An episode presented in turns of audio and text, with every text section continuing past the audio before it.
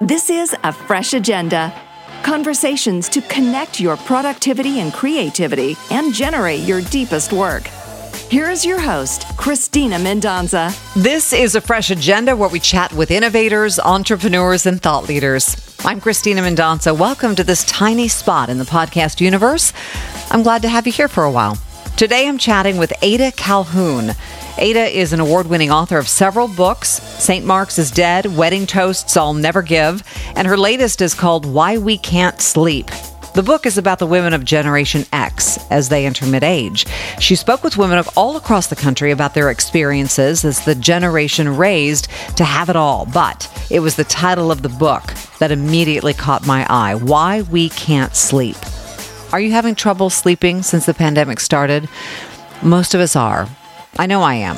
A recent study suggests that the average person has missed more than twenty-two hours of sleep a week since the coronavirus pandemic began. We know a lack of sleep can lead to depression and anxiety. It can cause weight gain. It can lead to headaches and gastrointestinal symptoms, memory loss, loss of focus, a bunch of stuff we don't want in our lives. Since I started hosting the K F B K Morning News a couple of years ago, I've been studying ways to get better sleep. Since I have to be up in the middle of the night to get to work, I got to go to bed really early, which is not always easy, especially in the summertime. My best tips, the ones that work for me, here they are. Getting lots of bright daylight exposure early in the day. As the day moves on, I use blue light blocking glasses. I start about three hours before bed. I try to eat three hours before bed, too, which makes for early dinner, but, you know, it's fine. Uh, Lady Boss makes an attractive pair of these blue light blocking glasses, or you can find a lot of cheaper ones on Amazon and other sites. They're more industrial looking, but they work just as well. I use an app called Sleep Cycle that, along with my iWatch, tracks my heart rate and my hours actually sleeping. It also Also records any snoring if I do that during the night. It helps me really focus on staying consistent with going to bed and waking up at the same time. And I try to keep those hours, not exactly on the weekend. I do sleep in, but I try to keep them as close as possible. Now, on nights that I feel it's going to be more difficult to get to sleep, I use melatonin or a C B D liquid under the tongue. And finally, sleep hypnosis or meditation apps. Breathe is an app I really like. You can also find, you know, free stuff on YouTube as well to listen to. And if you can fit one in, a thirty minute nap during the day is not going to hurt your nighttime sleep. If you have any tips for sleep that you want to share, I'll take more. Just put them in the comments below, or you can reach out directly on any of my platforms. At C. Mendonza is where I am on Instagram, or Christina at Mendonza Media dot com. I got a text a message from a woman recently um, that I used to know really well. Our kids were small together and we do toddler play dates and such. It was a screenshot of me on camera from a training documentary that I worked on a couple of years ago. Now, she was taking the training and she was so surprised to see me pop up that she texted me. Uh, I asked her what she thought of the course and she said she loved it. It was sexual harassment training. She said it was so interesting and engaging, which was great to hear because so much of that required training Training for your job is just boring, right? Just bad graphics, bad music, and boring. But not with My C E course dot com. It is a multimedia education option for workplace compliance and professional growth. The courses dive deep into specialized subjects while meeting all curriculum and legal requirements. The training this woman was taking was our mandated sexual harassment course. Our custom L M S platform allows certification with the nation's most respected H R, legal, and insurance agencies with a team of attorneys, insurance professionals, and award-winning broadcast personalities. We make education both informative and interesting with relatable, reliable, and targeted storytelling. It's education that's compliant and damned entertaining. My C E course dot com. Okay. On to my guest, Ada Calhoun. Now, this book of hers, Why We Can't Sleep, specifically addresses Generation X women who are now in midlife or entering midlife. I listened to this one on audio, but I'm buying it in hard copy, too, because I want to give it to a friend. It hooked me right away. Gen X is the demographic cohort born between nineteen sixty-five and and nineteen eighty. Our movies are The Breakfast Club, Say Anything, Saint Elmo's Fire, anything by John Hughes, anything starring the young Kevin Bacon, John Cusack, or Demi Moore. With so many touchstones, Ada set up our youth and then kind of slides us into the conversation on mid-age by featuring interviews with Gen X women around the country. If you are Gen X, you will love this interview. If you love Gen Xers, well, you'll understand the, your Gen X women in your life better after this interview. Let me take you back to something that set the tone for so many women of our age. Do you remember this? I can bring home the bacon, fry it up in a pan, and never, never, never let you forget you're a man, 'cause I'm a woman. Enjoli, the eight-hour perfume for your twenty-four hour woman. If you're Gen X, that probably brought back some memories. I don't know anyone my age who doesn't remember that commercial and can even recite it today. It kind of encapsulates the expectations that so many of us put on ourselves. Our boomer moms removed so many hurdles with second wave feminism. They busted open so many doors for us. But when we got past those hurdles and through those open doors, there wasn't much structure or many mentors or even an understanding of what we could and should demand. We had to build all of that ourselves. It was up to us to build the infrastructure of success, to find a way to be that twenty-four hour woman and make it look easy. Ada mentions this commercial specifically in her book. We talk about it in the interview. So enjoy my conversation with Ada Calhoun, author of Why We Can't Sleep. Brilliant title. Uh- Was that really just the kind of the uh, the the commonality that in everyone that you interviewed? It was a definite theme that I heard repeated over and over again. Um, and what I wanted to do was just give um, give a list, basically, of reasons why, if you're having trouble sleeping, if you're struggling in any way like that, um, here's here's maybe why. Got it. And and I love the beginning of the book in which you talk about the music and the movies and all those kind of touchstones of, of Generation X. And, and, and that really hooked me into the book, because I think with the pandemic, people are feeling very retro right now, um, and, and watching some of those old movies and reliving those old times. But you quickly got into some of the challenges um, that women in particular of our generation face. What were some of the big surprises? So one of the things I was surprised by was almost every part of the country that I talked to women in, um, I heard some of the same things, some of the same phrases. One of them was, I'm so lucky, I have no right to complain. I noticed that a lot of women had internalized this idea that if they were struggling, it was their own fault. They weren't mindful enough. They weren't meditating enough. Um, they hadn't worked hard enough. And what I tried to do in the book was show that actually there were some forces at work beyond their own control. Uh, one of the th- phrases um, from your book that just, I mean, hit me between the eyes, I could have written it myself, was um, when I was growing up, my mother always told me to make my own money. It was not bad mm. advice. She didn't want me to be dependent on a man. For her, money was freedom and power, and she wanted me to have as much of both as possible. I actually made a copy of that quote and I sent it to my mother because so many of us with these boomer moms were told this. It was pounded into us. Yeah. Yeah. And I think that in, in a lot of ways, of course, it was great advice because it made us more independent and more ambitious.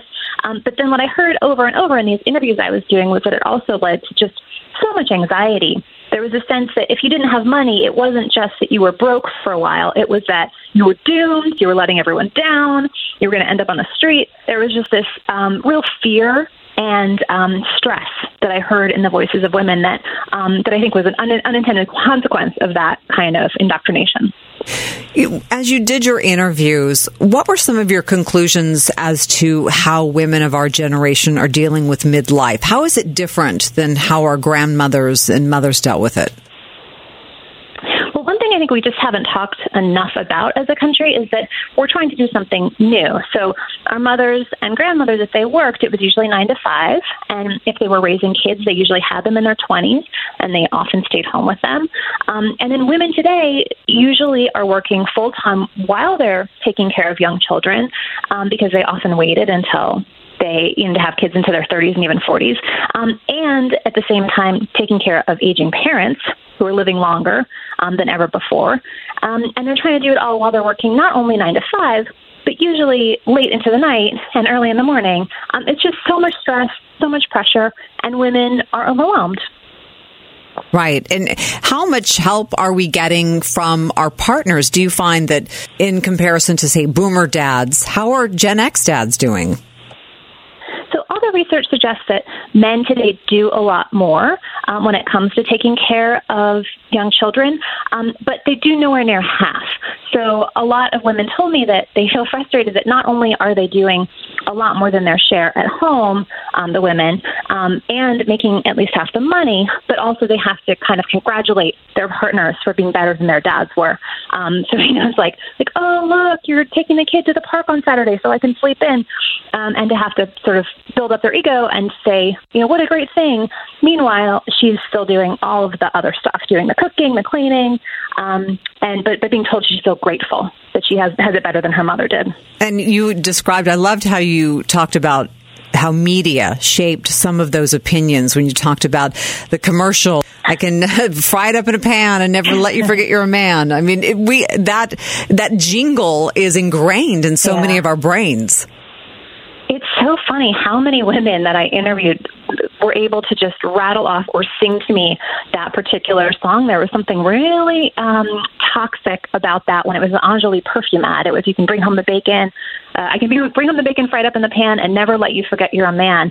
And something about that a phrase really got into women's brains, I think, where we were told, like, we can be not only, um, you know, hot in the bedroom, but also powerful in the boardroom, and cooking and doing all this stuff. And, you know, the, the slogan for the perfume is the twenty-four hour woman. And I think that really is what women thought they should be and have tried to be. And as a result, a lot of us are very tired. Right.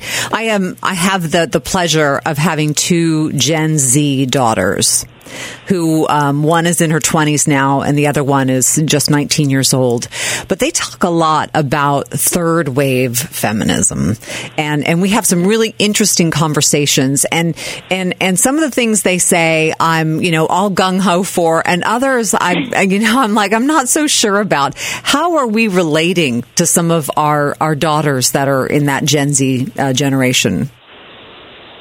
Um, well, I have I have two boys, so um, but I but they have a lot of friends who are girls, and uh, and one thing that I'm struck by is that this is such a diverse generation and such a well-educated generation, um, and they really, I think, take for granted that they have so much freedom and so much opportunity, um, but they also seem a little more realistic to me than we were. I think we were this um, kind of beta testing uh, experiment in a lot of ways in how all this was going to happen. And what I hear, at least from a lot of the, the girls I know, is this more realistic sense of like, well, you know, I, I just, I know I, I would love to do these twenty things. I'm just going to pick a couple. Um, and I'm, I champion that sort of more realistic approach. Right. And I love the fact that they, in some cases, are ignorant as to what we used to not be able to do because they don't they don't see those barriers anymore that maybe we saw. Yeah. Well, and also I think there's this Me Too reckoning has been so interesting to watch from all these different angles, because I think a, a lot of my Gen X friends and a lot of the women I interviewed, they just assumed that, that this was part of the world, that the, this this attitude from male employers um, and this this sort of undercurrent of sexism in interactions was kind of just the way it was. Um, and I, w- what I hear from younger women is just, you know what, this is insane. We're not going to put up with this. Um, and, and I think that, that there's been this real uh, awakening among a lot of women that I know. It's like, wait a minute, maybe they're right. These young people are sort of leading the way.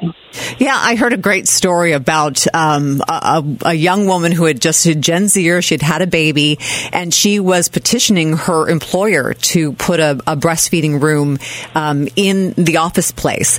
And the Gen X women at the office place were like, wow, wh- well, wh- we didn't really even think of that option. We just breastfed in the bathroom. Yeah, I mean, I breastfed in the bathroom too, and I, I think that we there were a lot of there are a lot of stories like that that we have from our generation that now, looking back on it, they seem a little seem a little bonkers. Um, but but you know, we live and learn. Was it f- fun writing this book? I mean, obviously it took a lot of work, a lot of research, a lot of interviews, but it, it seems like it would be fun to kind of really dig into your particular generation and try to find some things out and figure it out for yourself as well as for all of your readers. Yeah, I found it so liberating and empowering and validating doing this research because I really thought it was just me. I thought I was the only one who was having a hard time with all this. I really blamed myself. Um, and then once I started looking at what we were up against as a generation, I thought, you know what? We're doing better. I'm doing better. We're all doing better than we had any real reason to expect, given all these forces at work. Right.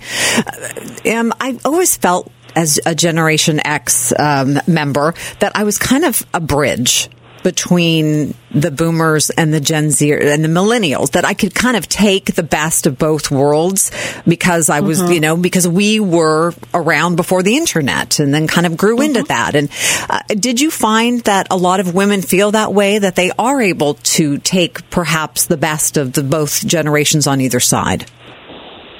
Yes. I mean, I think a lot of women feel that Gen X is a little invisible.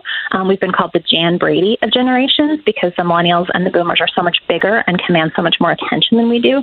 But more recently, I've seen seen us recognizing the strength. So during the pandemic, for example, I've had a lot of women tell me that they, you know, they can use Zoom unlike their parents, and they can entertain themselves without video games unlike their children. That there's this sense that they have these this sort of superpower of of having the best of both worlds.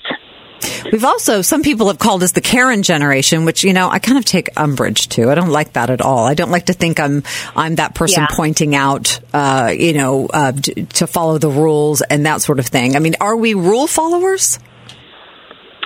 Um, well, what's funny about the whole Karen thing is I actually just read a piece in The Atlantic that was about the the sort of sexist undertones of, of that whole um, form of conversation. Um, you know, I, I think we've really flown under the radar because people haven't paid attention to us as a generation. Um, I think, you know, as latchkey kids, we had to fend for ourselves. We had to take care of ourselves. And what I see is a lot of resilience uh, and a lot of creativity. I want to talk a little bit more about the positive attributes of our generation. I mentioned the fact that, uh, and we've talked about the fact that we could be bridges and that we are able to take the best of mm-hmm. both generations on either side. Um, you know, Generation X seems to be a lot more uh, direct, better at taking feedback and giving feedback. Did you find that? Yes, and and one thing that this one employer told me is that she tries to hire Gen X women for the toughest job she has because they have no entitlement, they work super hard all the time, um, and and they figure it out for themselves. There's, you know, we, we kind of had to as kids, and now it's a real um, asset, I think, as employees and as partners. So leadership um, roles, obviously, um, it sounds like that employer would like Gen Xers for. Um, what about our uh, our sense of collaboration? How did you find the women that you talked to were able to collaborate? Well, um, the one thing that, that I noticed in my own life and in a lot of these women's lives was that it, when they were able to get together uh, with groups of other women, that amazing things tended to happen, that there was a sense of like, we, we often are used to working on our own and in our own little bubbles, and that if we're able to actually get around other people going through some of the same things we are, and to talk honestly and to, you know, kind of brainstorm together, that it's amazing how many good things can come out of that. Right. And in terms of the physical um, things that our generation is going through right now, I mean, obviously not being able to sleep, one of them, menopause, um, you know, a lot of women either arriving in it now or um, having just been through it, and, and some even with small children because we're having children later. What were some of the, the physical changes that women are either having a hard time dealing with or having to find uh, workarounds to deal with? Yeah, the, the chapter on perimenopause is very long because I was very angry once I started learning more about it. I, you know, I've gone to my annual exams every year. No one ever said the word to me. And I just, I noticed that among a lot of women I talked to, too, where there was maybe an, a taboo around discussing it, frankly. But, you know, women in the ten or so years leading up to menopause, so in their through their forties, often when they have a ton of responsibility and hard work, are dealing with these very intense symptoms, which can include, yeah, sleeplessness, weight gain, um, mood swings, uh, weird periods that kind of come and go, and in surprising ways.